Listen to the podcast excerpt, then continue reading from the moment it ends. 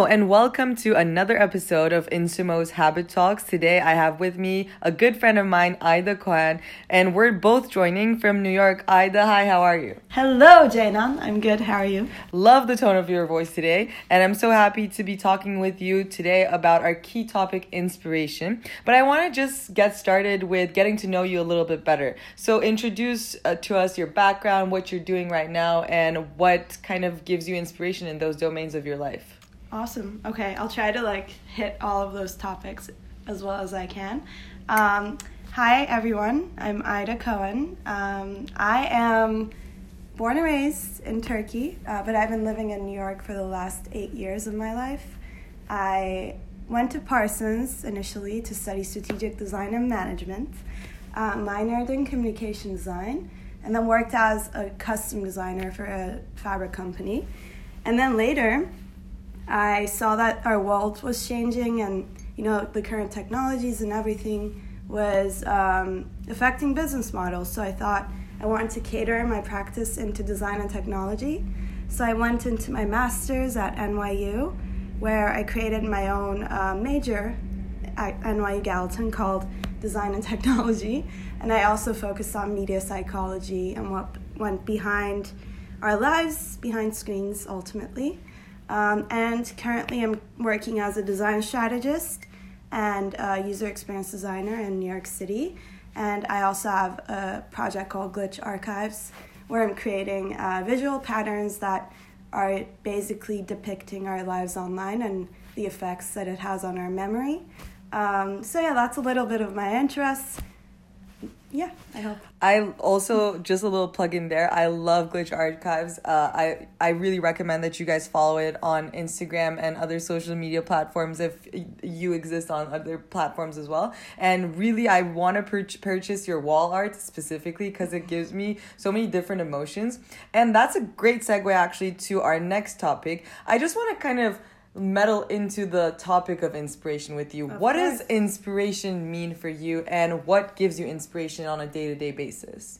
I think wow, that's a very abstract question, which I love because there's many routes in it. Um, I think inspiration is hunger, hunger for new experiences, hunger for new connections, new ways of perceiving your regular mundane life. Um, being inspired by sound, color, voice, anything like something that just gives you the urge to create um, or ask questions or you know defy rules. And i think inspiration allows that clear room for brainstorming to happen uh, which is something that is crucial in my life.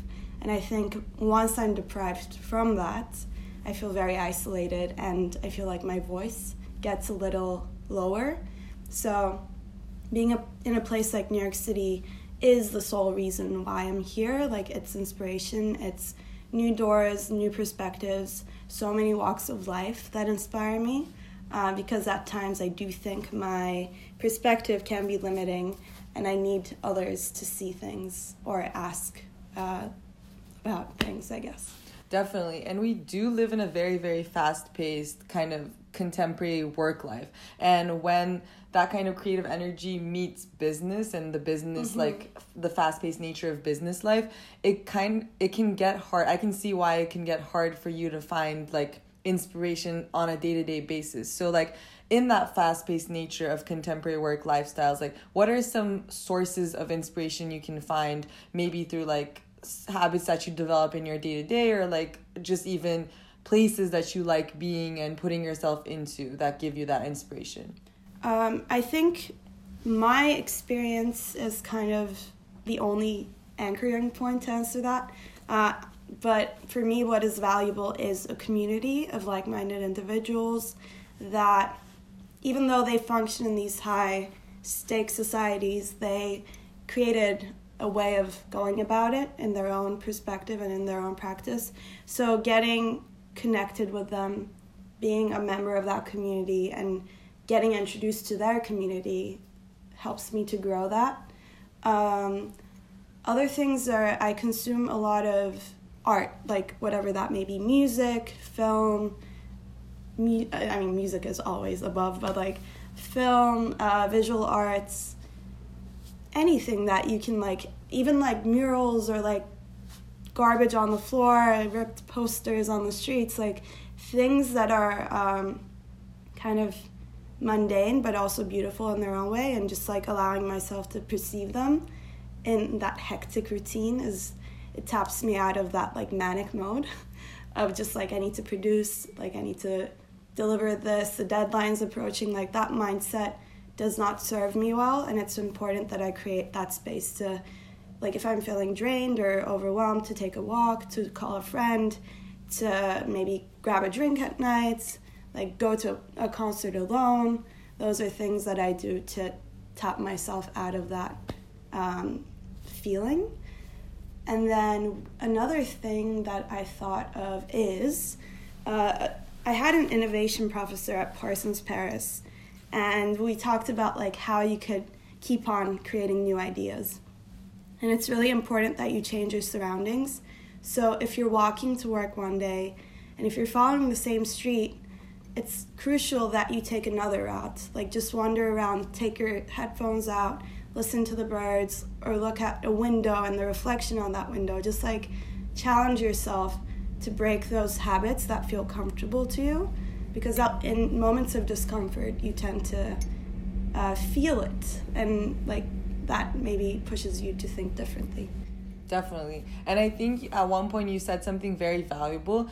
Uh, while there are so many inspiration sources out there you have to be able to uh, put yourself in a position where you're receptive to those mm-hmm. inspiration points.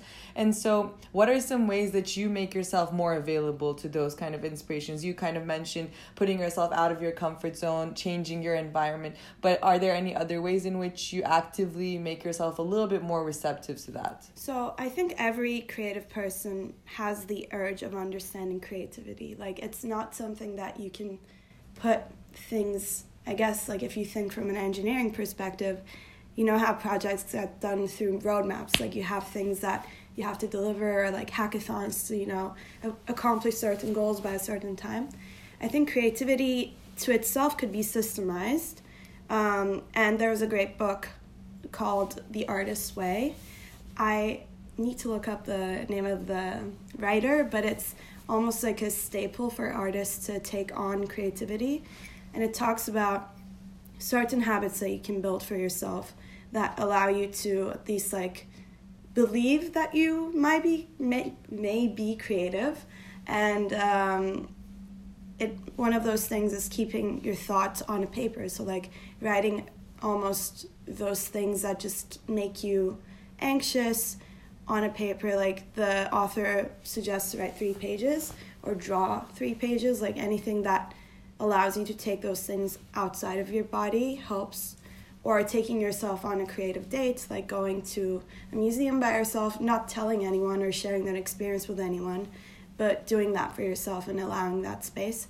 Uh, so that's something that I've been trying to keep up with and do in my own life.